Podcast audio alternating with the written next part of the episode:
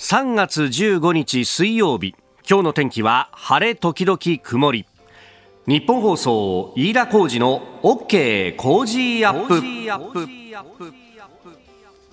朝6時を過ぎました。おはようございます。日本放送アナウンサーの飯田浩二です。おはようございます。日本放送アナウンサーの新業一華です。日本放送飯田浩二の OK 工事アップ。この後8時まで生放送ですまあ、我々が家を出てくる時間帯、まあ、まだね、日の出よりも前は、ちょっと空気ひんやりしてますけど、うん、ただ、ね、日が高くなってきてお昼頃になると結構あったかいなという日が増えてまいりました。そうですね。今日も最高気温は17度です。ね東京都心は17度、ね、うん。まあそのぐらいになってくるとねもうだいぶ春っぽいよねというなんか世の中の空気もなってまいりまして。でそんな中でもうね、えー、桜が咲いたぞという話題が。あのー、なんか本当予測が出るたびに前倒し前倒しになっていて、なんか直近でね、16とか15ぐらいじゃないのみたいなことを言っていたら、14日、昨日、えー、靖国神社にあるソメイヨシノの標本木、11輪咲いてることを午後2時、気象台の職員が確認をしたと。そうなんですいうことですね。去年よりも6日、平年よりも10日早いと。観測史上最も早い開花ということなんですね。なるほど。一昨年と並んでですか。うん、一昨年と並んでなんだ。はい、そっか、一昨年も早かったんだね。3年前の2020年、一昨年と並んでと書かれているので、そっかと思って。それぐらいの時期もね早かったんですね。まあねただ2020年の3月っていうとね、うん、もうコロナでどうだという話になってきていたし。そうなんですよね。そうそう。だから咲いたけれどもなんかこうね、えー、宴会やったとかそういう思い出がない分だけ、うん、確かに。ねえ。えー、今年はなんか上野公園とかもね、えー、ある程度花見ができるぞというようなことになってくると、ああ、だいぶ戻ってくるねという感じがあるよね。この、あの、日本層の周りは、うん、日比谷公園に一部桜があるのはありますよね。で、あそこ菜の花とかもね、咲いたりしてね。そうそうそうそうそう。ね、ちょうどですね、あの、えー、松本楼っていうね、はいはい、レストランがありますが、その裏手に当たると。で、あの、総理同棲見ると、昨日、総理がなメディアの関係の方々と会食をされたという日比谷パレスっていうのの、ちょうどその間ぐらいのところに、実は桜が何本か植わっていて、ね。えーえー、あそこ結構ね、実は桜が咲いてしばらく経ってから、あの、夕方夜ぐらいに行くと宴会してたりなんかしたんだよね。そうなんですか。えー、で、私もですね、その中にこう混じってというか、えー、えー、あの、駆け出しの頃はずっとおレポーターをやってることが多かったんで、はいはい、そうすると毎日のようにラジオカーに乗って中継に行くじゃないですか。そのラジオカーのドライバーさんたちとですね、えー、えー、おい、いだ、ちょっと桜も咲いたからさ、行こうぜ、なんつって、おい、いいっすね、いいっすね、とか言って、えーえー、それぞれお酒を持ち込んでみたいな感じで持ち寄ってね、ねえー、そこにね、あのー、ビッグカメラとかのおお酒コーナーとかあるんで、はいはい。あそこでですね。充実してますね、あそこそうそうそう。あそこいろいろ充実してるじゃないですか。そうですね。ね、ええ、お手頃な値段でですね、一升瓶かなんかをこう買って、抱えていって、空にして帰ってくるっていうね。えー、よくやりましたよ。うん。他にもね、あのー、結構近所にも、運河のところで沿いに桜が咲いてるみたいなところがあって、はいはい、ええ、あのそこであのパパ友と一緒にとかね。いいですね。パパ友。そうそうそうそうそうそう保育園の時のとかね。へえそういえばやったなと。なんかそれもようやく戻ってくるのかな、ね、どうなんだろうねというね。うん。なんかあの聞くところによると屋形船とかの予約の変更が殺到してるというようなね。もうね予想してたよりも早くこう咲き始めちゃったから。まあ平年より10日早いってなるとちょっと前倒ししないと予約のまんまだと葉桜しか見らんないぞみたいなそうなっちゃいますよね。なりそうだもんね。いやなんかね、えー、機会を見つけて、うん、飲むことができるようになるっていうとね、いや、今まではどっちかっていうと、まあ、あのー、桜に関してもね、えー、一人で遠巻きに見ながら、うんうん、あぐらいのもんでしたから。まあね、そうでしたね。一人でじーっと見つめてっていう感じでしたもんね。ねねそうだよね。えーえー、今年はようやくそんな楽しみも戻ってくるのかなと、はい、えー、何にせよ酒が飲めるのはいいことだね。なんか花より団子というか花より酒みたいな感じですよね。なんか理由をつけてますよね。なんかお花がうんぬんっていうよりかこうお酒を飲む理由にしてるっていうか。そりゃそうだよ。ね。え。ねえ。いや、もう別にさ、理由はいらないっちゃいらないんだけどさ、やっぱこう、理由をつけてっていうことになるとね、はあ、いや、じゃあ行こうかと。そうそう、桜で一杯、花見で一杯というね。ええー確かにね、でもこういうきっかけがあると、こう声がかかるんだなっていうのが、何人か知り合いから、はいそろそろじゃあ行きましょうかみたいなね。おーあの、桜の名所も、このお東京周辺もいろいろありますんで、えー、飛鳥山とかも。あ、ちょっと今揺れているのかな？そうですね。えー日本放送のね、えー地震計は今反応はしていないですけれども、おちょっと、おあ、あ今、えー日本放送の1おは震度計が、えー震度1をお出しております。えー有楽町のスタジオ揺れております。まず身の安全を図ってください。上から落ちてくるものや倒れてくるものに、えーご注意をいただければと思います。えー車運転中の方、あー揺れが強い場合、ハザードランプをつけまして、スピードを落とし安全を確かめてください。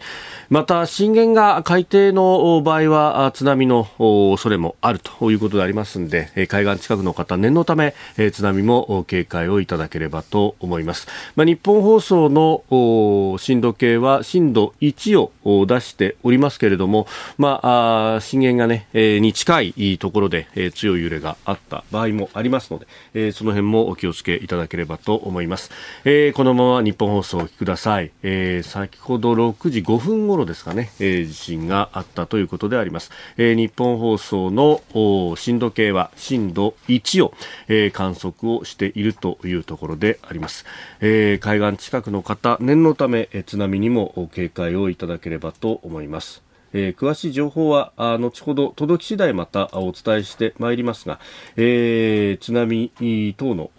心配もありますので、えーご注意いただければと思います。えーあなたの声を届けますリスナーズオピニオン。この OK 工事アップはリスナーのあなたコメンテーター私田新行アナウンサー。番組スタッフみんなで作り上げるうニュース番組です。ぜひメールやツイッターで、えーご意見をお寄せいただければと思います、えー東京23区は先ほどの地震震度2があ記録されているようでありますね。あのツイッターなどを見てもおちょっとね、えー揺れたなというのを感じていらっしゃる方もいらっしゃいました。えーさて、えー今朝のコメンテーターはジャーナリスト佐々木俊直さん。この後6時半過ぎからのご登場です。まずはジャーナリズムと情報力、そして当事者性について、えー考えてまいります。えーそれからあ7時またぎ、6時50分過ぎからのニュース7時またぎですが、アメリカの偵察ドローンがロシアの戦闘機とお黒海、えー黒い海の上空で衝突をしたというニュース。ちょっとね、うう黒海となると、まあ、ウクライナをお目の前にしてというところですんで、えー非常にこう、きな臭いなという感じになってきております。えーそれから、あ日英、い日本とイギリス、イタリアの防衛大臣会談を16日、明日にも開催へというニュースが入ってきました。まあ、次期戦闘機の共同開発を議論するということです。それから、おはようニュースネットワークのゾーン7時10分過ぎ、FRB、アメリカの中央銀行にあたる連邦準備制度理事会、えー金融機関の監督、規制のあり方見直すと発表しております。まあ、銀行の破綻を受けてというところ、それから、えー国会ですが、ガーシー氏、今日除名と、昨日は、うん、懲罰委員会での採決がありましたが、今日は本会議でというところです。えーそれから、開発協力白書について教えてニュースキーワード。で、スクープアップのゾーンは、うん、まあ、あ去年全国で2万人以上の方が自ら命を絶ったという、えー数字が出てきたというニュースを取り上げます。メール、ツイッター、こちらです。メールアドレスは、コージーアットマーク 1242.com。アルファベットすべて小文字で COZY でコージーです。コージーアットマーク 1242.com。ファックスは0570-021242。ツイッターはハッシュタグコージー1242。ハッシュタグコージー1242です。今週は山梨県笛吹市が誇る温泉郷、石和温泉の入浴剤、石和の湯5袋入りセットを毎日10人の方にプレゼントしています。コージーアップの番組ホームページにプレゼントの応募フォームがあります。こちらに住所やお名前、電話番号を登録してご応募ください。ここが気になるのコーナーです。スタジオ朝刊各紙が入ってまいりました。えー、まあ今日の紙面はバラバラという感じでありますが、えー、朝日新聞一面トップパート待遇正社員と同等イオン売り場責任者の基本給や退職金というニュースが一面トップであります。まああの新たな人事給与制度というところでありますが、まあ、賃金の上昇ということ、まあ、大手はこういうことができるけれども中小だとかあるいはね、えー、こういう流通の場合はその納入業者だとかがそこまでできるのかというようなね、えー、支払いの部分というのも見ていかなくてはいけないんだろうというふうに思うところであります。えー、それから読売新聞はね、えー、ユン・ソンによる韓国大統領への単独インタビューを取ってきたと、えー、いうことで、まあ、それをですね、もう一面から、えー、総合面、さらには社会面までという大展開をしているなという感じでありますね。えー、一面トップの見出しは日韓正常化共通の利益、元徴用工再燃心配及ばぬ、えー、ユン大統領単独インタビューと。おおこのタイミングでっていうのがね、えーえー、いかにもという感じ、読売という感じはね、えー、ありますよね。えー、それからあ毎日新聞、オウムの子に心の傷、1995年一時保護100人超という、えーうん、児童相談所に残る日記や絵についてね、えー、まあこれ、あのー、どうしてこれが一面トップなんだろうと思ったら、まあ、宗教2世問題が注目される中、まあ、あ記事ではですねカルトと呼ばれる宗教が子どもに与える影響の不深刻さが浮かび上がるというふうにリードを結んでいて、まあ、その特集というところですね。えー、それから産経は日韓安保対話5年ぶり再開明日首脳会談対北で連携強化と、まあ、こちらも日韓の情勢についてというところです、まあ、昨日あの海上自衛隊のトップ酒井海幕長が会見の中で、まあ、このねえー、日韓の間の、まあ、あ軍同士というか、まあ、自衛隊と韓国軍の連携についても、まあ、言及をして、まあ、これからあやっていくんだというような話を、えー、関係修復の意向と機は熟したというようなことを、えー、話していたようであります。まああのこの辺のね、えー、現場も含めて、まああの海事は特にですね、えー、レーダー照射の話であるとか、あるいはあ自衛艦機を掲げた船の入港を拒否されたというようなことがあって、まあ、それについては曖昧にすることはしないが問題をしっかりと整理し関係修復や歩みを進めていくと気は熟してきていると述べたということであります。まあ、この周辺の安全保障環境というところもうん考えなくてはいけないというような、まあ、現場のね、えー、その逆に言うと東アジア情勢の厳しさというものもまあ浮き彫りにするようなニュースでもあります。で、まあ、東アジア情勢というと、アメリカとイギリス、まあ、それにオーストラリア、まあ、3カ国の首脳が、えー、オーストラリアで、えー、会談をしたということで、まあ、その3カ国の枠組みオーカスの中で、えー、原子力潜水艦のね、えー、イギリス、あ、ごめんなさい、えー、オーストラリアへの供与というものが、まあ、前々から言われておりましたけれども、その具体的な数字であるとか、あるいは年限というものが出てきております。えー、2030年をめどにしながら、まずは3隻、そして追加で2隻も、あり得るというような、ことが出てきていて、まあ、それまでの間は、うん、アメリカからね、えー、アメリカの、まあ、原子力潜水艦等々の機構を増やすということで、まあ、そこで訓練をして、えー、第2段階としては2030年代の前半、えー、オーストラリアが自前の源泉を持ってそれを運用していくというようなことが出てきた。で、さらに第3段階30年代の後半には、えー、イギリスも新たな攻撃型源泉を自国で、えー、建造配備をし、オーストラリアも、えー、40年代前半にこの新たな攻撃型源泉オーカスというものを、えー、自国で建造配備するんだという、まあ、中長期の戦略というものが出てきております。まあ、あの一説にというか試算によれば今ある通常型の潜水艦と比べると、まあ、7倍以上の時間潜り続けていられるというようなことが出ていて、まあ、そうすると南太平洋であるとか、あるいは南シナ海というところの、まあ、パトロールが非常に容易になるというところで、えー、アメリカの任務を一部肩代わりをするようなことができればということで、まあ、これは東シナ海であるとかあるいは目前に太平洋を持っている我々日本も人事ではないというニュースでもあります。この時間からコメンテーターの方々ご出演です。今朝はジャーナリスト佐々木俊直さんです。おはようございおます。はようございます。よろしくお願いいたしま。ますえー私は佐々木さん久しぶりにお会いするなと思ったんですが、そうですよねそうなんですよ。先々週のご出演の時は お休み私おいただいたんですね本当にありがとうございました。お世話になりましたお世話になりました。お世話になりました えええあのこの休みは特にねえ大きなニュースはなくという感じで。そうですね。えーさて、えー今朝まず伺いたいのは、あの佐々木さん、音声プラットフォーム、 Voicy で、はい。もうお毎朝ですかね。毎朝やってます。やってらっしゃいますよねもう560回ぐらい。ーはい毎日毎日。で、えっと、これ、昨日のエントリーでしたっけ、ジャーナリズムと情報力、そして当事者性について。あ、そうですね。一昨日ぐらいかな。はい。ええこれは、まあ、ジャーナリズムについてってね、それこそその放送法のお政治的公平性みたいな話の文脈でも出てきたりなんかしますけど、うーん、まあ、このね、感覚の部分というそうですね。もうね割に年配のジャーナリストの人ってよくいるじゃないですか。まあ元新聞記者だったりとか、はい。元テレビの、ね、報道記者だったりとか、見てるとね、なんか、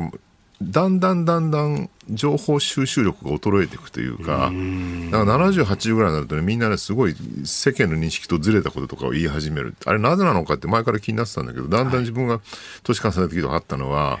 取材しなくなるからなんですよね。うん。取材しなくなる。でまあ、どでもどうしてもやっぱりほら年齢上がったりとかね、まあ、地位が偉くなるとあんまり取材しなくなるから、えー取材力落ちてくるのはしょうがないんだけど一方でねなんか結局現場こそが全てだみたいなある種固定観念があってで現場に行かなきゃ何もわからないんだって、ね僕なんかよくね新聞記者時代に、あの調べ物とかしてると「あー佐々木はお前そんなことしてるもんあったら現場行ってこい」とかよく怒られたりとかしてですね。いやいや現場行く前にまず調べた方がいいでしょとか思ったんだけどだから今の時代でもそうは言ってもね現場に行ってたって見えるものって限られてるわけですよ。うん。例えばシリコンバレーにね、じゃあ海外出張で取材に行っても会えるのはせいぜい数人ぐらいで、しかもそれがシリコンバレーの全てではないみたいな時代ね、はい。それだったらアメリカのね、英語メディアでシリコンバレーのことに書いてる情報山ほどあるわけで、それを読んだ方がよっぽどか情報力としては高いというか、部分があるわけで、そうするとね、なんか今のようなこう多層化して複雑化した時代には、はい。どんだけネットから情報収集できるかどうかって方が、なんだろう、こうジャーナリストのなんか鍛え方というかね、筋肉としては重要なんじゃないかなっていうのは、この10年ぐらい考えるようになったんですよね。うん。だから僕はどっちかというと、その取材よりも、今や情報の方に力入れていて、ー。そうするとね、なんか取材してないとかね、こたつだとか言われるんだけど、はい。でも結局そこをちゃんと鍛えておけば、ええ。いかに年を重ねようがね、し人と会わなくなったりしようが、きちんとその世界の認識力というか、衰えないで済むんじゃないかなとは思ってるんですよね。あの昔、その現場、とにかく現場なんだって言って、もうあの下調べも何もなく、うとにかく現場に入っていってみたいなことが、言ってましたよね。もうね取材先に聞けみたいなね。でもそれそれやるとこう、取材相手からすると、この人、本当に何も知らないで来てるんだなになっちゃって、えね。一から説明するんですか？みたいな、かえって取材が、ね、深いところまで行かなかったりするってもうね、ことが本当取材される側になってね、よくわかるようになったんだけど、い、きなり来て、佐々木さんはどんな仕事されてるんですかって、お前それも調べないで来たのかみたいなね。それ、プロフィールをまず読んでからさ、みたいなね、著作出てるんですけど、みたいなところも。今だってアマゾンとかでね、Kindle でその場で本買えたりするんだから、ええそれを読んだりとかね、ネットで検索してね、その人が書いた記事読むとかいくらでもできるんだけど、で、そういう下調べを散々した上で最後の最後の詰めるところでやっぱりええ合わないと分かんない空気感みたいなのがあるよねってところで取材の意味があると思うんですよね。まあ、もちろんね、ネットにこう出てる情報っていうのは、まあ、ある程度限られた部分もあるから、それでこう網羅的に知っても、現場に入って、あ違ったみたいな感覚があったりしそれは、ますよね。それはまあ確かなんです。会うってことのやっぱなんかね、ボディーランゲージも含めた空気感とかってのはすごくやっぱりあるのは間違いないんですよ。でもそ、それだけだとね、やっぱりね、ダメで、だから両方なんかね、ちゃんと持ってるのは必要かなっていうね。うんで、あともう一個ね、やっぱ専門性、専門家のそのことを話をちゃんと聞くっていうね。はい。なんか自分勝手な思い込みで安全保障はこうだとかね、新型コロナはこうだとか言ってるジャーナリストいっぱいいるんだけど、ちゃんとなんか専門家の知見を自分で吸収した上で発信するのは大事じゃないかなと思うんですよね。うん。そうですよね。今度は下調べをこうすると、それでもう自分の筋みたいのができちゃってですよ。こうそこに当てはめる感じで質問して、あこの質問こういうことですよね。こういうことですよね。みたいな。そうそういやいやそうそうじゃないんだけどみたいなことにな最初から物語決めてる人が結構いますからね。うん。多分その両そこが両極端でこう真ん中を探すみたいなことが本当は必要なんですよね。そうだと思います、本当にね。うーん。だから、そこをね、あの、なんか両極端の話ばっかり出てきちそうなんですよね、まあ、結局、人々の声にちゃんと耳を傾け、情報をきちんと収集していくっていうね、そこがもうすべての基盤になってん。で、それをね、抜きにしてるまあ新聞やテレビが多すぎるっていう現実をもうちょっと変えていかなきゃいけないなと思いますけどね。本当、あの、自戒も込めてというね、私なんかは思うところでもあります。お聞きの配信プログラムは日本放送飯田浩司の OK コージーアップの再編集版です。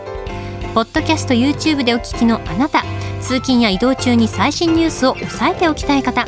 放送内容を少しでも早く知りたい方スマホやパソコンからラジコのタイムフリー機能でお聞きいただくと放送中であれば追っかけ再生も可能ですし放送後でも好きな時間に番組のコンテンツを自分で選んでお聞きいただけます。毎朝6時の生放送では登場するコメンテーターの最近の活動はもちろんたっぷりとニュース解説をお送りしています。レギュラーコメンテーターに加えて専門家と随時つないで掘り下げてお送りしています。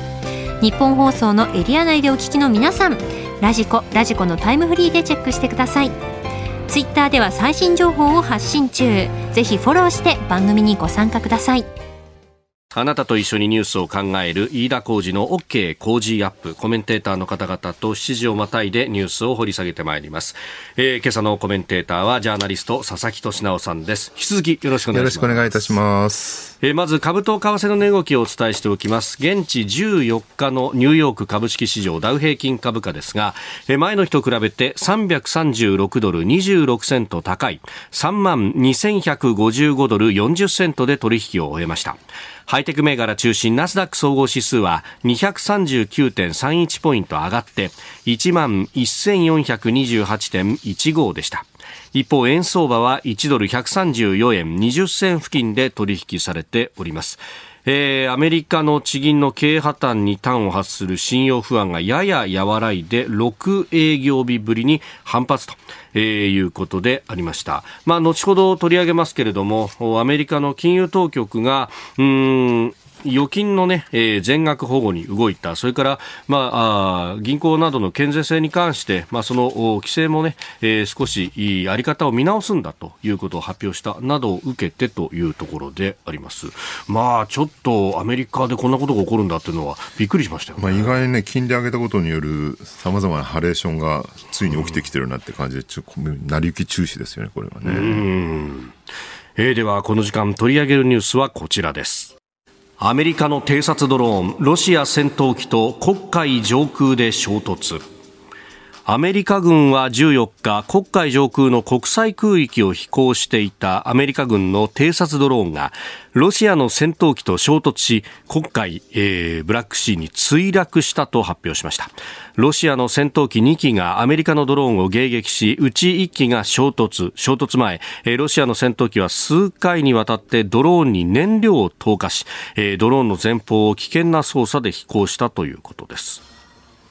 えー、プロペラと衝突してこの無人機は墜落をしたということ。衝突っていう見出しなんでついに軍事衝突したのかと思ったら、えー、まあ、事故ですよねどっちかというと、まあ、物理的な衝突という、ね、一体何をやってるのかロシアって感じなんだけど要するに燃料投下して、はい、ガソリンみたいなものを浴びせかけて、ええ、でその後プロペラがドローンのはい、あのロシアの戦闘機の機体と当たっちゃったっていうそれだけの話ですよね。ただまあこういう偶発事故がねよく戦争の引き金になったりするのでやっぱり戦争って怖いよねっていうね抑止だけでは計り知れない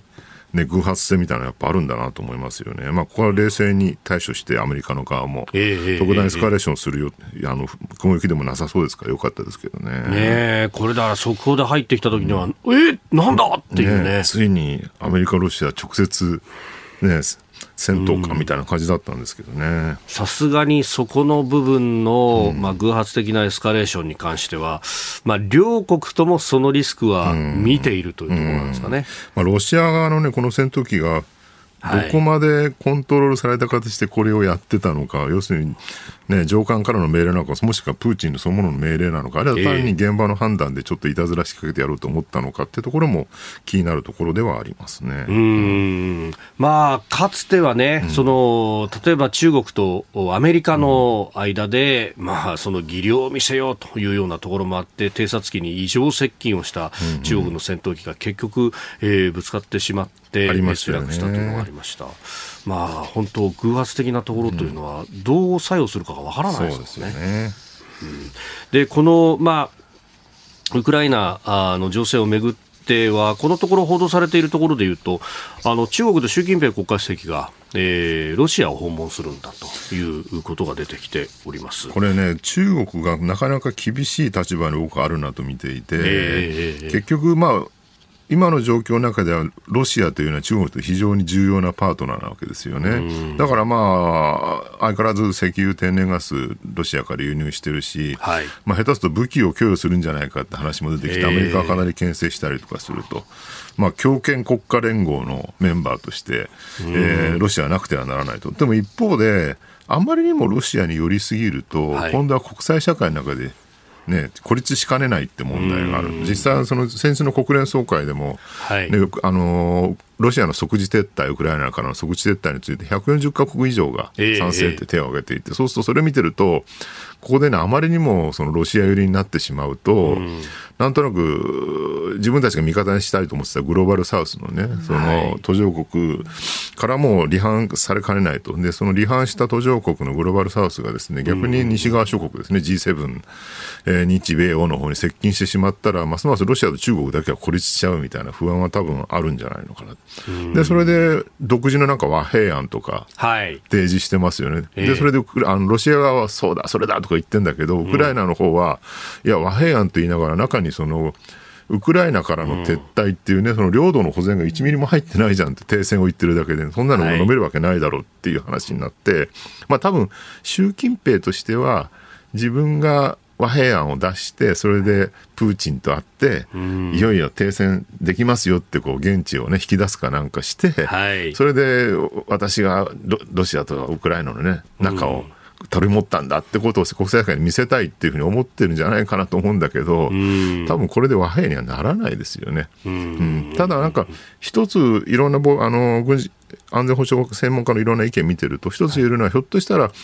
プーチンからその核兵器は使わないっていう現地だけでも引き出せるんじゃないかって見込見込んでんじゃないかって話あるみたい。ね、和平じゃなくて、そこまでいかなくて。で、それを核兵器使わないって現地を引き出すことができれば、これは大きな成果なので、確かにそうねですね。習近平としては国際社会に対してね、我々はここまでやったっても言えるんじゃないかっていうね。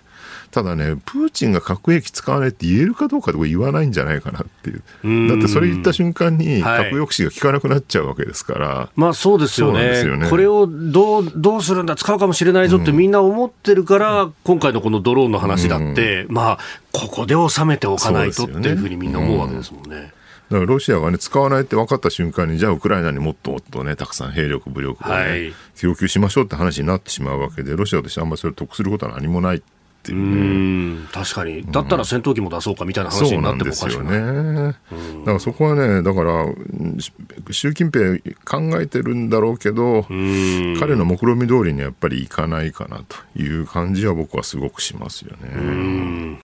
まあ、これ、あの中国の習近平国家主席としては、まあえー先日、イランと、ね、えーサウジアラビアの仲立ちをしたっていうのがあれありましたは中国にとっては結構大きな成果だったと思いますよ。だからその2匹目の土壌的なものっていうところはあるんですかね。なんとなく自分たちが国際社会の新しい秩序のね、中心になりたいみたいな、ほら GSI みたいな新しい安全保障の、はい。ね、あの枠組みみたいなのね、中国主導で作ろうとしてて、なんとなく西側諸国から、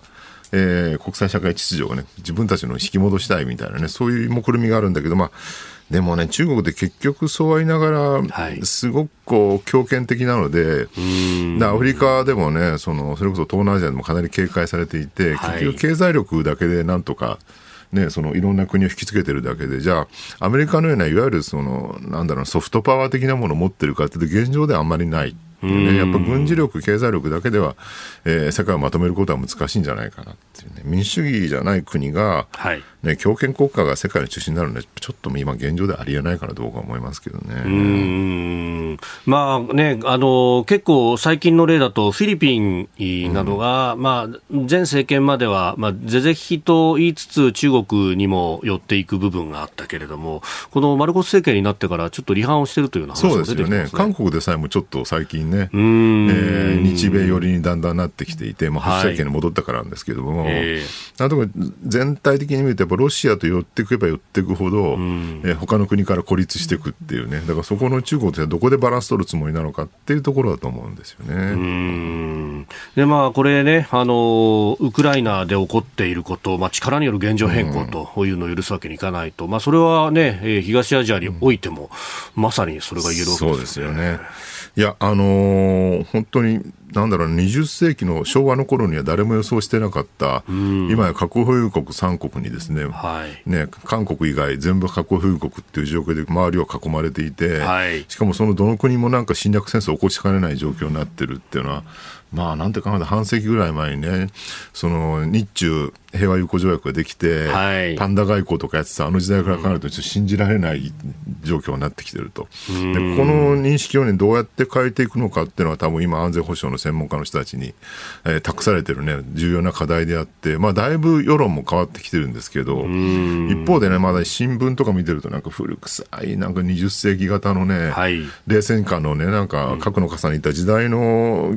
安全保障議論しかしてない記者とかがいっぱいいて、まあ、なかなかメディアってやっぱ変わらないなと思いますね。まあ、本当、顕著な例としては、日本が侵略する、うん、それをこう止めるために、えー、ね、アメリカに巻き込まれるなというようなことはあります、うん、そう。だから今回のねその安全保障の枠組みが大きく変わって、はい、あの岸田政権になってから、これもねだから日本が戦争できる国にするのかって言ってる人がいるんだけど戦後一貫して本当平和教育もそうだし、はい、あらゆる局面での議論っていうのはすべて侵略する側になるなって議論であって、侵略されるってことをね想定したことが一度もなかった。でなおかつ日本って、まあ、歴史的に見るとね過去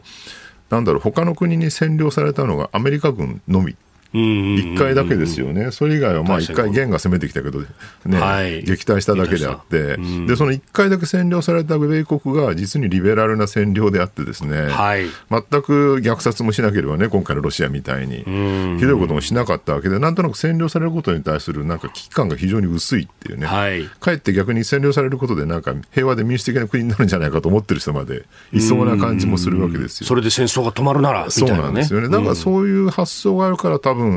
今のそのウクライナがですね、えー、侵略されてね、領土奪われてる状態でも早く停戦しろっていうようなマインドになっちゃうんじゃないかなと思うんですよね。だからなんか、とにかく戦ってでも侵略から国を守んなきゃいけないっていうことをね、なんか言っちゃいけない空気っていまだに残ってそういうこと言うとなんかネトウヨだみたいなことを言われてはい、でも世界的に見てねなんか侵略者から国を守るっていうのが別に右翼でも何でもなくて当たり前の常識である、どれもリベラルだろうが何だろうが関係なしにっていうことがね、なんか、なんで日本で通用しないのかなっていうのは非常に不思議ではありますよね。まあ、これこそがね、戦後80年近く続いた平和ボケなのかなと思うんですけどもね。あまあ、反戦平和というと、とにかくこう武器を捨てるんだというところですけど、武器を捨てて丸裸になったら攻められ放題っていうところが。ね、思い出すと、あの、昭和の頃もね、非武装中立とか唱えてる人がいっぱいいて、はいえー、武装しなければ中立でいられるんだっていうね。で、あの時もなんかね、それこそ憲法9条があるから中立、あの、うん、世界中から信用されてるんだってと言ってたんだけど、はい、まあ、今の現実見るとそんなことあるわけないじゃんと。だから結局アメリカのね抑止の傘の中にいたから平和でいられたんだっていうだけの話なんだけどなんかそれを直視しないでなんとなくこう夢を見てるような感じで過ごしたのが、まあ、戦後のこの70数年だったかなって感じはありますよね。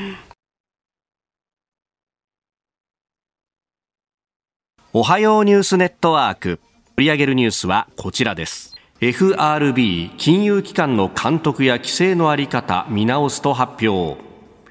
アメリカのシリコンバレーバンクが破綻したことを受けて FRB アメリカ連邦準備制度理事会は13日金融機関の監督や規制のあり方を見直すと発表しました。発表の中でパウエル議長はシリコンバレーバンクをめぐる一連の出来事は FRB による徹底的で透明かつ迅速な見直しを求めているとコメントしております、えー、新たな監督規制の方針は5月1日までに公表されるということです、うん。このシリコンバレーバンクね、あんまり日本では知名度ないんですけど、シリコンバレーで非常に有名な銀行で、あのスタートアップが資金調達するときに、はい、これベンチャーキャピタルとかと、ね、お願いするじゃないですか、エンジェル投資家とかね。で、その枠組みにすごい組み込まれてる銀行で、あそうなん要するに資金を、えー、例えばしあの、ベンチャーキャピタルが、えー、えー、投資するあの時にですね、その投資先のスタはい、スタートアップが、その、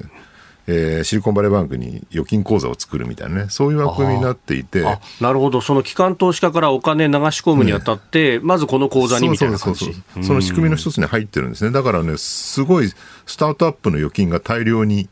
積み上がって、それで一気にね、ものすごい巨大な銀行になっていったって流れがあるみたいなんですね。はあ、うん、なるほど、うん、そっか、最初に資金融通のそうなんですよ。だから要するに短期資金の流動化のために使われてる銀行みたいなイメージで考えればいいと思うんですけど。ああ、だから自分たちがこうお金貸してスタートアップ支援というよりは、うん、その枠組みの中に組み込まれてる銀行。だからその貸し出しがあんまり多くなかったりするそうなんですね。で、その集まったその預金をどうしてたかっていうと、大物で国債とかね、長期資金に投資してたっていうのがシリコンバレーバンクの特徴で、でこれがね、今回、ほら、金利がガッと上がったじゃないですか、アメリカで。はい、で何が起きたかっていうと、金利が上がったので、スタートアップが資金調達しにくくなった。まあそうですよね。で、それでどうどうするかっていうと、じゃあ、預金を使おうってんでみんな引き出す。はい、そうするとシリコンバレーバンクの預金がどんどん目減りする。ね、でところが自分たちはそのお金を国債に投資しています。はい、ところが国債も、はい、えー、金利が上がると、国債の価値は下がりますよね。うそうすると、含み損が出ちゃうわけですよ。ね、だからもちろんそうは言ってもお金があるんだったらまたいずれ金利が下がるまで待って国債の値段その時に、ね、あの含み損を減らせばいいんだけど、預金がどんどん流出してるので、はい。えー、含み損を抱えきれなくなって手元でお金が必要になってくる。なので、その含み損を固定しなきゃいけなくなって、はい、そうすると、これはまずいってんで、また別のこう資金調達とかを考えるわけですシリコンバレーバンク。その様子を見て、おやばい、シリコンバレーバンクどうにかなってるぞっていうんで、またさらに資金、あの預金の流出が加速するっていうのが広がって取り付け騒ぎになってこういう事態になったっていうね。金利が上がったことによる、なんかまあ一連のハレーションの結果のシリコンバレーバンク破綻っていうそういう話なんですよ。で、これね面白いのはね、で、はい、一応預金は全額保護してるんですよね。アメリカ政府が。うんうん、そうですね。ただし救済しなかった。救済はしない。銀行リーマンショックの時はね、はい、もうはあのリーマンブラザーズの破綻をきっかけに一斉に金融機関おかしくなってきて、す、べ、てあの救済したじゃないですか、アメリカ、ね、資本注入っていう形で、ね。はい、それに対してね、ほら、貧乏人から税金巻き上げといてね、その金であんな何百億円もね、その給料もらってるような連中の銀行を救済した。ら何事だってすごい批判が起きたんだけど、あのリーマンショックの場合、結局、破綻の原因があのサブプライムローンっていわゆる低所得者向けの住宅ローンっていうのをすごいたくさんやっていて、で当然、低所得者向けなんで、焦げ付くケースが多いと、うんはい、その焦げ付きが広がった結果、リーマンがおかしくなって、それで救済に入ったっていう、これ、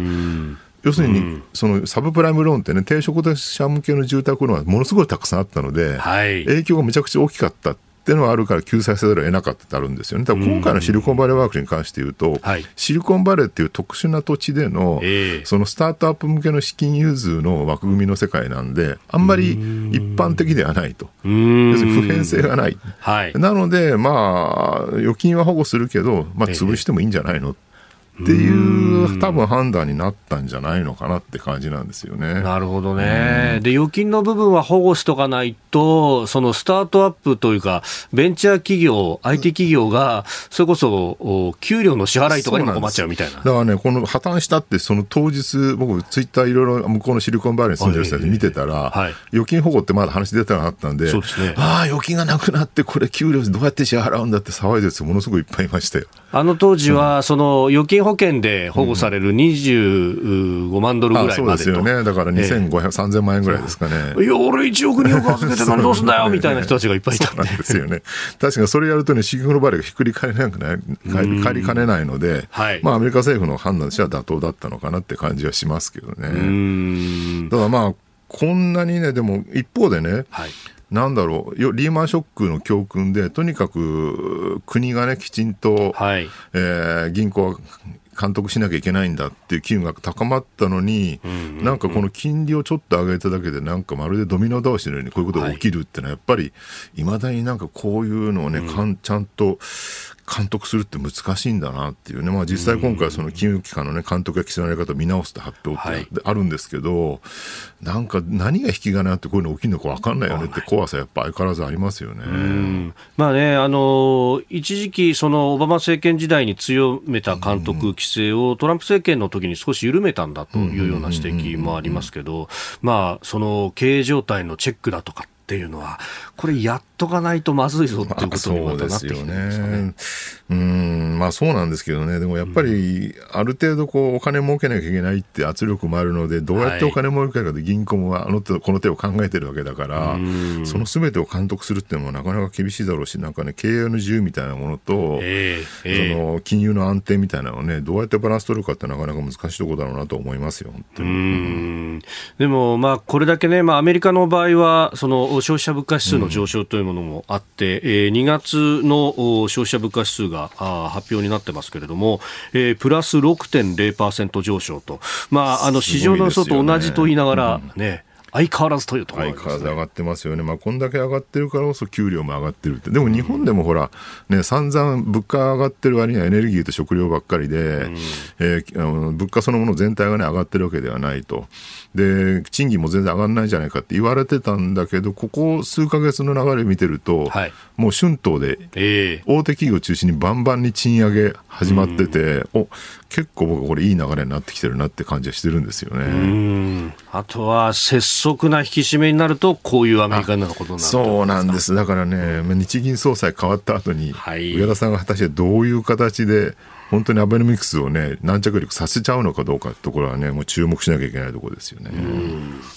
えそしてもう一つのニュースですけれども、ガーシー氏、今日除名と、まあ昨日参議院の懲罰委員会で、この懲罰案全会一で可決をしたということで、今日は本会議にこれが上呈されるということになります。これ、あれですよね、かといって、はい、もう一回当選したら、もう除名できないですよね。お で多分 N 国じゃなくてなんだっけ、えー、政治家女子48と、はい、えー、がもう一回とあのね、立候補させるみたいな、出馬させるみたいな話もあるので、えー、なかなかね、その国っていうか国民の、ね、有権者の信託を受けた政治家をなくすやめさせるっていうのはそういう容易ではないだろうなと僕は思うんですよね。でなんかこのガーシーさん一人の話だとなんかこんな何考えてるのか分かんない変な人みたいなイメージかもしれないけど、はい、この旧 N 国党とかね、ええ、あるいは参政党みたいなのって僕は日本型ポピュリズムの最初の兆候じゃないかなという感じはすごくするんですよね。で実際ものすごい票を集めてるじゃないですか。はい、ね、こんな政治家をね送り込めるぐらいにね。え、でこれがね今後どのぐらい勢力として伸びていくのかっていうのはかなり気になるところだって思うんだけども野党の中で例えば立憲民主とか共産とか社民党って言っちゃ悪いけどねもうかなり高齢者向けの政党になってしまってある意味20世紀型の野党党でしかなかったと思うんですよね。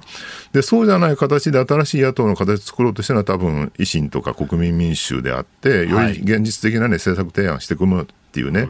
かなとある。それはそれで僕はいいと思うんだけど、一方で、なんかその現実的な政策提案ではない、よりこう、なんだろうな、世論におもねった、そのポピュリズム的な政党って日本で今のところ存在しないわけですよ。でそれがねなんか実はやっぱこの日本が貧しくなっていき格差も広がっていく状況の中で生まれてくる余地はね相当あるんじゃないか。アメリカのヨーロッパのようにね、あるいはアメリカのトランプのようにね、でそこをね、救い上げるのがこの旧 N 国党だったり、賛成だったりするってことを考えると、そのガーシーさん一人の問題ではなくて、こう、なんだろうな、選挙制度をうまく発掘して、ね、その勢力を伸ばしていくっていう方法を今回、このガーシーさんがね、まさに当選することによって示したわけで、でこういうことがね、なんか YouTube 発みたいなね、その、はい、インターネットのその世論の、まあ、人気人気を集めるってところからスタートさせるってことが可能になったっていうのは結構ね、まあ面白いといえば面白いんだけど、結構なんか危険な兆候の始まりの気もして、まあもうちょっと見守らなきゃいけないかなって感じはしますね。うん。まあね、ガーシーさん言ってる弁明も出てきてますけれども、いや、俺も登院してないけど、他にも登院してない人っぱいいるだろうというような討論の指摘もあったりとかして。まあ、それもね、まあ、確かに言ってることは間違いではないなと思います。これはそうだなというようなね。うん、続いて、教えてニュースキーワードです。開発協力白書林外務大臣は昨日の閣議で ODA 日本の政府開発援助の実績や方針をまとめた2022年版開発協力白書を報告しました白書ではウクライナ侵攻によってエネルギーや食料価格が高騰し途上国の経済や社会は大きな打撃を受けているとしております。日本としてこうした国々への支援を強化していて白書には去年7月ウクライナやロシアからの輸入が滞って食料不食料不足に直面する中東アフリカ諸国への食料の供給のほか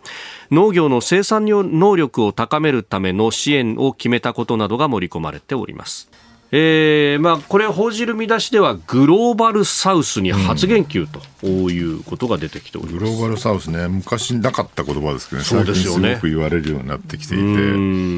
まあ、あの西と東に分かれてたっていうのは冷戦時代の特徴だったんだけど、ええ、そこに同時に南北問題もあるよねって言われていて、はい、で今、まあ、昔だから東西と南北っていう切り分けだったんだけど今もう少し複雑な話になってる、まあ、東西はなくなったんですけど、うん、まあ、なぜか西側諸国って言葉だけはね未だに残ってて、ね、東側諸国とは言わないですよね今ね。はい、だ今結局強権国家連合ではないですけど、別に同盟でもなんでもないので、はい、まあ、中国、ロシアを中立した強権国家、あと北朝鮮とかね、うん、でそれ以外のまあ G7 を中心にした国々とで、それを、その対立を見守っている途上国のたくさんみたいな、そういうイメージで、その途上国のたくさんをグローバルサウスと呼んでいると。うんうんはい、で、まあ、いろんな国が、まあ、特に一番大きなインドですよね。ただ、インドは今回のその、ウクライナ侵攻に関して言うと、かなり、はい、あの、どっちにもつかず、はい、えー、ロシアからも武器を供与してもらってる関係もあって、えー、ちょっとこう様子見をしてるかなっていう感じであると。で、東南アジアなんかはまあ中国からの警戒でどっちかというと西側諸国寄りになっているっていうね、まあ、あのグラデーションがあって、必ずしもあの一つではないんだけども、はい、逆に言うとその、いろんな多様なその国際社会に参加の仕方が多様なねそのグローバルサウスをどこまで取り込めるかっていうのが多分中国、ロシアと、うん、えー、G7 の間で取り合いになってるっていうのが現状なんじゃないかなと思うんですよね。はい、で僕ねこのグローバルサウスをどう取り込むかってところで、はい、あのこの番組で細谷祐一さん、慶応大学の、はい。ね、先日、東洋経済に書かれてた記事で、これ、なるほどなと思ったのは、うん、その岸田政権がね、えー、林外相なんかが、そのこれからのその国際社会の在り方によってねついてね法の支配による国際秩序みたいなことが使われてると、はい、でバイデンはそうじゃなくて民主主義みたいなことをねさたらと2年に挙げてると、はい、でところが日本は民主主義って言わずに法の支配って言ってる。これなぜかっていうとえー、民主主義って言ってしまうとアジア、アフリカの民主主義ではない国を除外しちゃうからうん、例えばベトナムであるとか、あるいはひょっとするとシンガポールだって。まあ、強権国家の一つっていう、まあ、独裁だっていうのは言われてますからね、はい、アフリカだってね、そうじゃない国はたくさんあるわけで、え。ー、だから民主主義はあんまり中心にしてしまうと、分断を逆に広げてしまうよねと。はい、だからその法の支配って言葉は、つまり、えー、民主主義じゃない国でも法の支配あるわけだから、え。ー、そこでこうまとめていこうっていうのはなかなか面白いっていうことをね書かれていてなるほどそういう見方もあるのかさすが細谷さんすげえなと僕は思ったんですけども。確かにねこういう形でまあこう書いてるんですよ。民主主義というイデオロギーよりも法の支配というスローガンを掲げる方が包摂的により多くの諸国の参加を期待できる、でこのような日本外交の包摂的なアプローチを分断が進む国際社会でアピールすることが重要だって細谷さん書かれていてまあこの通りだよなっていうね。うん。そう本当包摂的という意味で言えばそのかつて、えー、安倍さんが提唱したフォイップ、自由で開かれたインド太平洋というのも、ね、自由にこう、ね、あのやり取りができて開かれていればどういう生態の国であっても入ってくださいねっていう。もう下手すと中国でさえもそこに包摂できますよっていう枠組みであるわけで、まあね、あの安倍さんのやっぱ功績はね、本当今となって大きかったなと思うんですよね。だからインドと太平洋を結びつけるって発想は今まで全く安全保障的にはなかったわけで、だから、まあ今やアメリカだけを頼りするわけにいかなくなったと。それこそ今回ね、戦闘機の次期戦闘機の開発をイギリス、えー、とイタリアと一緒にやるっていうのも、まさにそのアメリカの戦闘機だけに頼ってるわけにいかなくなってきてるんで、独自に一緒に開発しましょうって話になってきてる。だからどうやってそのヨーロッパとかね、あるいはそれ以外のグローバルサウスと一緒に連携していくって日本に大きな課題で、それこそ中国、対中国でいうとね、ちょっと前までヨーロッパなんてどっちかというと中国寄りで、そうです。自動車とかの輸出先だったりとかするわけで。えー、経済の実利でと。うん、だからここで日本とね、あるいは台湾、有事があっても、多分ヨーロッパ無視するんじゃないかと思われてたんだけど、まあ、ウクライナ侵攻があったおかげで、はい、ヨーロッパは逆にこっちに目が向いてしまったっていうね。うんだからウクライナ侵攻によって逆に言うとそのグローバルサウス含めた西側諸国の団結が強まってるっていう逆説的なことが起きてるのは間違いないしここのまあね波にうまく乗って岸田さん、えー、ちゃんとこのねホイップの公共を進めてほしいなと思いますよ、はい、うん。読売新聞が今日一面で報じてますけれども新興国支援拡充というね、うん、インド太平洋新計画をインドに行った時に発表するんじゃないかということを言われてねね。ねまさにその包摂の部分が問われる、ね。うん。えー、今日のキーワード開発協力白書そこからグローバルサウスを取り込むにはというお話でありました。続いてここだけニューススクープアップです。この時間最後のニュースをスクープアップ去年全国で2万1881人が自ら命を絶つ。児童生徒は過去最多。厚生労働省が発表した確定値によりますと去年1年間に自ら命を絶った人は全国で2万1881人となりおととしと比べ874人率にして4.2%増えました。児童生徒は高校生が354人中学生が143人小学生が17人合わせて514人となり統計がある昭和55年以降初めて500人を超え過去最多となりました。厚労省としても、まあ、各省庁とも連携しながら対策を進めたいと申しておりますけれどまあ、要因はねたくさんあると思うので、一言でこういう傾向だっていうのは言いにくい、まあ、コロナの時にねちょっと減ったりとかして、えー、まあ、やっぱコロナっていうかなんかその仕事に会社に行くみたいなことがいかに抑圧が高いかってことは言われたりしたんだけど、まあ、だんだんコロナが収まってくると逆にまた増えてきたりとかね。これ日本人のねそのなんだろう僕ね江戸時代の頃の、はい末期の日本人ってどうなんだかってあの渡辺教授さんって亡くなった歴史歴史家の方がいて去年の去年亡くなられたのかな「生き潮の面影」っていうね「えー、行く」ってのはあの行ってしまった昔のって意味ですけど「生き潮の面影」っていう有名な本があって、幕末とか明治期に訪れたあの欧米人お抱えの欧米人が日本に滞在して、はい、で日本についていろんなこう見聞きしたのを日記に書いたりする。でそれをたくさん膨大に集めてその中からどんな日本人だったのかってこう見てるって本があってですねそれ素晴らしい名著なんですけど、はい、なんかね当時の日本人はねもうものすごい明るくて陽気だった。もう笑い出したら止まらないみたいなね。ほテンション高かったテンション高かったんですよ。で、もう好奇心が旺盛で、もうとにかくいつもニコニコしてるっていうね。で、まあ仕事はちゃんとしてるんだけど、一方でなんか朝から酔っ払ってたりとかね、まあ自分の好きなような時間に好きなように仕事をして、それでもなんかほら、素晴らしい建築物だったりとかね、細工を作ったりとかして、非常になんか礼儀正しく質が高いんだけど、でももう底抜けの陽気だよねっていうね。で、これがね、このその後の200年ぐらいで、はい、なんでこんなにみんな暗い顔になってしまったのかっていつも思うんですよね。朝それこそ霞ヶ関あたり乗り換える地下鉄とか乗ると、はい、みんな怖い顔してね悲しそうな顔して、ね、足を引きずるようにして歩いてるじゃないですか、はい、なんかもうちょっとこう昔のようにね、えー、日本人ってもともとそういう DNA として明るく陽気になってのあったはずなんだからそっちに戻ればいいのになって思うんだけどまあね、近代になって、はい、いわゆる、なんだろうな、かつてほら、まあ、労働者って言ってもタスク型なので、はい、農業だったら別に今日の分の仕事があれば、あとは自分の自由時間とかね、ね職人だってほら、家建てる、何月まで一軒家建てるって決まってれば、別にそれ以外は自分の裁量でいくらでもできたっていう時代から今のように時間級の仕事になってしまって、もう、この働いてる時間を全部ね、その会社の上司なり経営者が、えー、管理する管理するんだと、お前の自由じゃないんだっていうふうになってしまった結果、こういう辛い労働に虐げられるっていう社会になってしまったのかなと思うんで、まあ、かといってそれで江戸時代に戻れるわけでもないので、難しいんですけど、はい、なんかこうね、もうちょっと自分の裁量が自由になる世界に戻れないかな。まあ確かにリモートワークって割にね、そこは自分の裁量で、仕事の合間にシチュー煮込んでたりしても、ええ、もう大丈夫なわけだから。オンライン会議中にね、あの、実はというような、ね、顔出しをせずになんていうと。うん、下半身ジャージだったりとか、それでも OK だった、はい、で、これがまあね、ちょっとその幸せに戻る一つのきっかけになってるかなと。まあリモートワークも、ね、完全なくなるわけじゃなくて、大企業を中心に完全に制度化されてるので、はい、昔のような全ての人が全て出社するって感じもなくなってきてるから徐々に変わっていくのかなって感じはするんですよね。ただ一方でもう一個なんか日本特有のね、こう同調圧力の強さみたいなのはもう少し、ね、子供のこう自殺が増え増えてるみたいな話がこ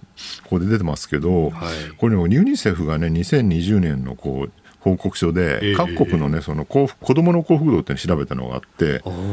で、身体的な健康さ、死亡率とか肥満率、日本はね、38カ国中1位なんですよ。子供がね。で、ところが、生活満足度とかの精神的幸福度は38国中37位。体は健康なんだけど、心は健康じゃない。っていうのがね日本の特徴であると。でもこれもまあね質問の仕方にもよると思うし、えー、そのどういう言語でどういう質問をよるね、あの提供するか提示するかによってね、内容変わってくるから一概には言えないと思うんだけど、はい、なんかやっぱね同調圧力強い学校のクラスみたいなのが結構影響するかなよくほらいじめはなんで起きるかみたいな話があってね、はい、でみんなでそうするといじめで誰か亡くなると校長先生がみんなで仲良くしましょうみたいなこと言うじゃないですか、ええ、だからみんなで仲良くするから、いじめが生まれるんですよね,、ねみんなで仲良くしようっていうと先生佐々木君はみんなと仲良くしてませんって言い出して、その仲良くしてない佐々木君がいじめられるみたいなことが起きるわけで逆にだから小中高って学級がクラスがあるからいじめが起きるんだけど大学ってい。じめないですよね。はいみんな好き勝手やってる好き勝手やってクラスもない同調圧力が存在しないからっていうね、うん、だったらそういうなんか学級みたいなのとかね部活みたいな同調圧力の強い組織形態っていうのが日本を日本人を不幸にしてしまう可能性があるってことをもうちょっと我々は考えた方がいいんじゃないかなと思うんですよね。なんか周りというか他人に対して、うん、なんというかこう今回のマスのこととかでも思ったんですけど、うん。興味ありすぎますよね。そうなんですよ、ね、ほっとけばいいじゃんと思うんですけど、うん、みんなほっとけないんですよね。うんもうマスクもね、だから月曜日から、ね、個人の自由ってことになって、はい、初日にスポーツジム行ったいつも行きつけの、えー、まあ、4人に1人ぐらいかな、外してるの。でも翌日になるとね、外してる人が半分ぐらいになって、みんな結局ね、自分がの自由で判断でっていうよりも、周りの様子見て、おまだ外してる人多くないなと思って外さなかったりとか、外してくる人が増えてくると外したりとか、だからこれ多分ね、今後、もし外したが増えてきたら、はい、一気に加速してなくなっていくと思います。ます。常に空気の圧力で押し流されるように変わっていくのが日本の世論っていうね。うん。本当、その良し悪しとかもそうなんですね、だからそういう民族性もしょうがないので、はい、それをうまくね、そのプラスに働くように、それがネガティブな同調圧力になって自殺を増やすみたいなことにならないように仕組みを作る方が僕は大事なんじゃない？か。民族性は変わらないですからね、これ、ね、でもね、その、あの、昔、底抜けに明るかったんだみたいな話とか、あるいはね、それこそ昔、そのすだら節みたいな時代って、昼からビール、ね、ランチビール飲んじまえみたいな、あの、ね、気楽な家業ときたもんだみたいな、ああいうのは俺好きなんだけどなっていうね。なんかこう風穴開けるのが大事ですね。今、ただお前飲みたいだけだろとか思っただろ。何でもこっち見たんですか、ニヤニヤしながら。いや、絶対そう思ってるなと思って。お酒飲みながら放送したいのかなと思いましたよ。まあでも。いいのかな？昭和のラジオなんて酒飲みながらやってたんじゃないですか。いや、でもね、なんかね、そう、昔のテレビなんか見ても、こう、タバコ吸いながらとか、これ麦茶っぽく見えるけど、本当麦茶かみたいなね。ウイスキーだったんじゃないの？みたいなありましたからね。討論番組とかでもね。えー、ということで、まあ、あの、自殺に関するニュースでありました。うん、厚生労働省ホームページなど様々なあ相談窓口を紹介しています。そのうちの一つですが、えー、命の電話、あナビダイヤル0570-783-556、0570-783-556、こちら、えー、午前10時からあ夜10時までつながります。で、フリーダイヤルは0120-783-556、0120-783-556、えー、こちらは夕方4時から夜9時までと、えー、毎月10日は午前8時からあ11日の午前8時まで24時間空いていると。いうところであります。あなたと一緒に作る朝のニュース番組飯田浩二の OK コージーアップ。日本放送の放送エリア外でお聞きのあなたそして海外でお聞きのあなた。今朝もポッドキャスト YouTube でご愛聴いただきましてありがとうございました。